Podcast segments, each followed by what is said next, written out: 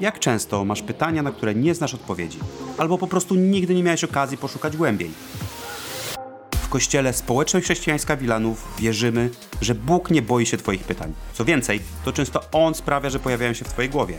Dlatego też chcemy stworzyć przestrzeń, w której będziemy rozmawiać, inspirować się i tworzyć relacje, odkrywając przy tym niesamowitego Boga. Ten podcast ma na celu podzielenie się naszą perspektywą i pomoc w znalezieniu odpowiedzi na nurtujące pytania. To jest seria List do Wilanowa, a dzisiejsze pytanie to jak się modlić i skąd czerpać moc? Witaj w kolejnym odcinku podcastu Społeczności Chrześcijańskiej Wilanów. To jest drugi odcinek nowego cyklu, który jest stworzony w oparciu o list do Efezjan. Bo wszystko, w co wierzymy, opiera się właśnie na Biblii. W zeszłym tygodniu zarysowaliśmy ramy i ideę tego, dlaczego nazywaliśmy tę serię List do Wilanowa. Jeżeli przegapiłeś ten odcinek, to zachęcam, wróć do niego, przesłuchaj najpierw tamten pierwszy, a później wróć i posłuchaj tego, co mamy przygotowane na dzisiaj w temacie modlitwy. Naszych podcastów możesz słuchać w Apple Podcast, Google Podcast i na Spotify'u. Bez przedługiego wprowadzania przeczytamy fragment z pierwszego rozdziału listu do Efezjan, a później pastor Nate jak zwykle będzie szukał odpowiedzi na nurtujące pytania, które przypomnę brzmi dzisiaj jak się modlić i skąd czerpać moc.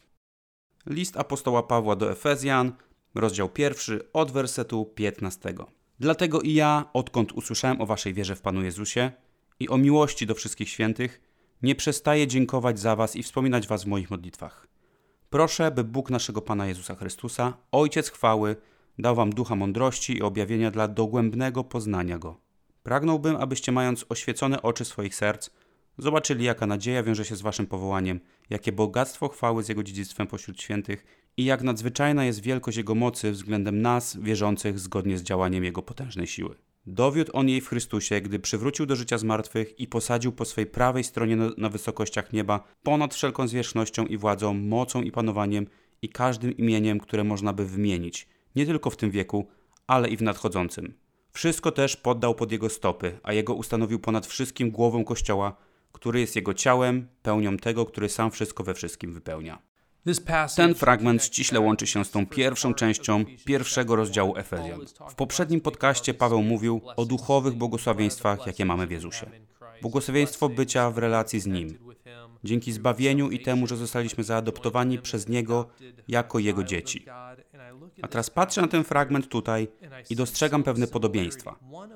Jedną z rzeczy, na której Paweł się koncentrował, i my też powinniśmy to robić, to to, że Jezus powinien być autorytetem w naszym życiu.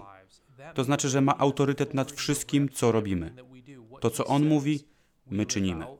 Jedną z trudniejszych rzeczy w chrześcijaństwie jest to, że wielu ludzi uważa, że lubią Boga albo uznają Go za świetnego nauczyciela, ale niekoniecznie znaczy to, że żyją w taki sposób, jak On mówi, by żyli. Kiedy przychodzimy do Jezusa i stajemy się naśladowcami, to znaczy, że poddajemy się Jego zasadom i Jego woli dla naszego życia.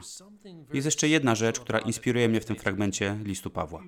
Kiedy kilka lat temu mieszkałem w Chicago i myślałem o tym, w jaki sposób się modlę, zobaczyłem, że moje modlitwy były w dużej mierze skupione na mnie. Były o mnie.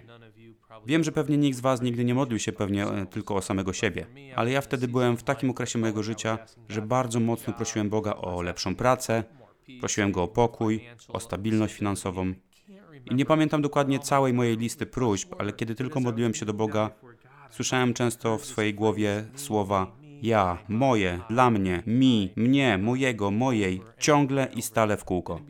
I uświadomiłem sobie wtedy, że wiele mojej modlitwy obraca się wokół próśb o mnie i dla mnie. O to, żebym mógł mieć lepsze życie. O to, żebym był lepszym sobą. I wtedy właśnie doznałem objawienia.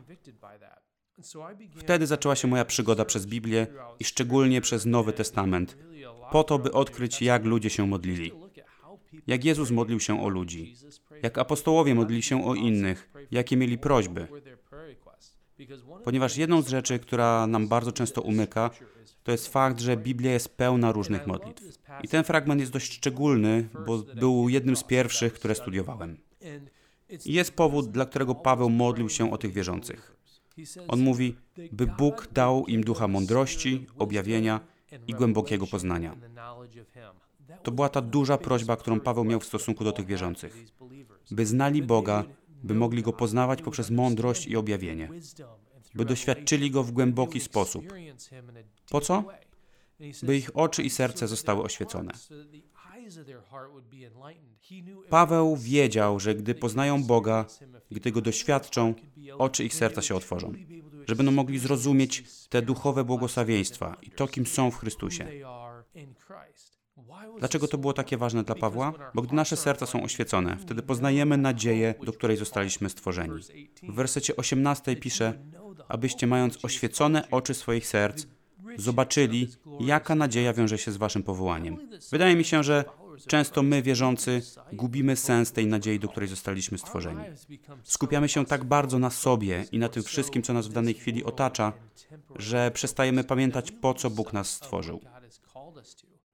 Więc Paweł modli się o moc, by Kościół mógł naprawdę poznać Chrystusa, by mógł przypomnieć sobie, jaką więź ma z Bogiem, tę wiedzę i tę tajemnicę, bo to ma bardzo głębokie znaczenie.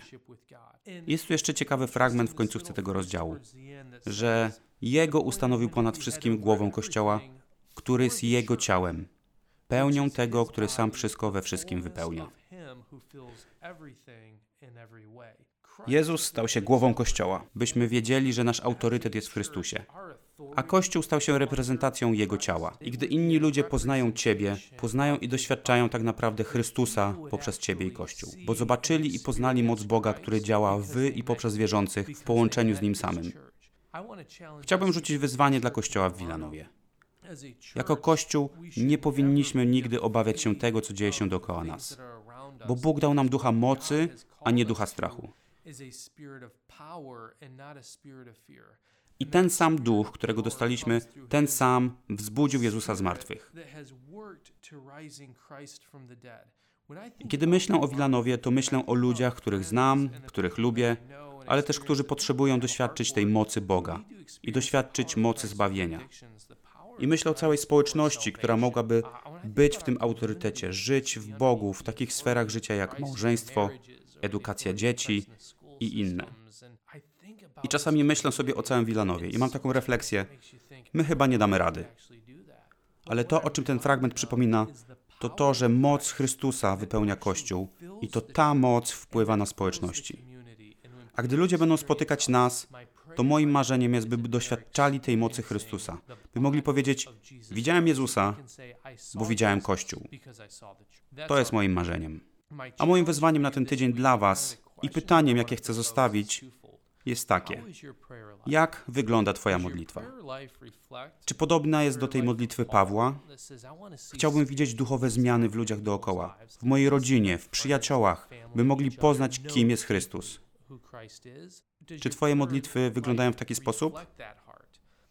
I drugie pytanie, jakie chcę Ci zadać, to czy jako Kościół tu w Wilanowie działamy w mocy Jezusa, po to, by dosięgać i zmieniać nasze społeczności? To jest zaledwie czubek góry lodowej w temacie modlitw. Jeżeli chcesz posłuchać więcej oraz podyskutować na ten temat z innymi, przyjdź w niedzielę na spotkanie Kościoła w Wilanowie o 9.30. Dzięki za wysłuchanie i wspólne zmierzenie się z tym tematem. Jeśli masz teraz jeszcze więcej pytań niż wcześniej, sprawdź inne odcinki tego podcastu. Zajrzyj na nasze social media i stronę schwilanów.pl, by dowiedzieć się więcej o naszym kościele. Zapraszamy Cię również na niedzielne spotkanie, gdzie rozmawiamy, inspirujemy się i każdy ma okazję podzielić się swoją perspektywą na dany temat. Do usłyszenia w kolejnym odcinku podcastu Nurtujące Pytania.